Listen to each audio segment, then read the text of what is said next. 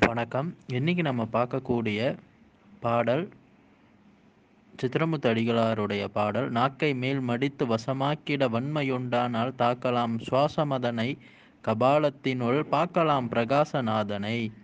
மூச்சு இழுத்துள்ளடைத்து போச்சுதுயிர் என்று சொல்லி பேச்சதாய் இருக்கிறதையப்பா இப்படிப்பட்ட கூச்ச முலகில் வீணையா? பாடலின் பொருள்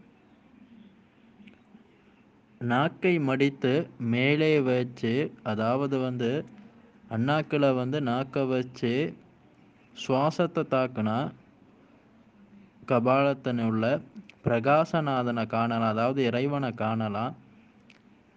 அப்படி இல்லாட்டின்னு சொன்னால் மூச்சை மட்டும் வெறும் வெளிக்காற்று வகையில் இந்த மூக்குள்ளுக்கு நுழையிற காற்றை மூக்கை மட்டும் அடைச்சி நம்ம மூச்சை நிறுத்தி பழகிக்கிட்டு இருந்தோன்னா ஒரு நாள் உயிர் போச்சுன்னு சொல்லிட்டு உலகத்தில் கூச்சல் போடுவாங்க. அது ஒரு வீணான செயலுப்பான்னு சொல்லிட்டு இந்த பாடலில் சொல்கிறாரு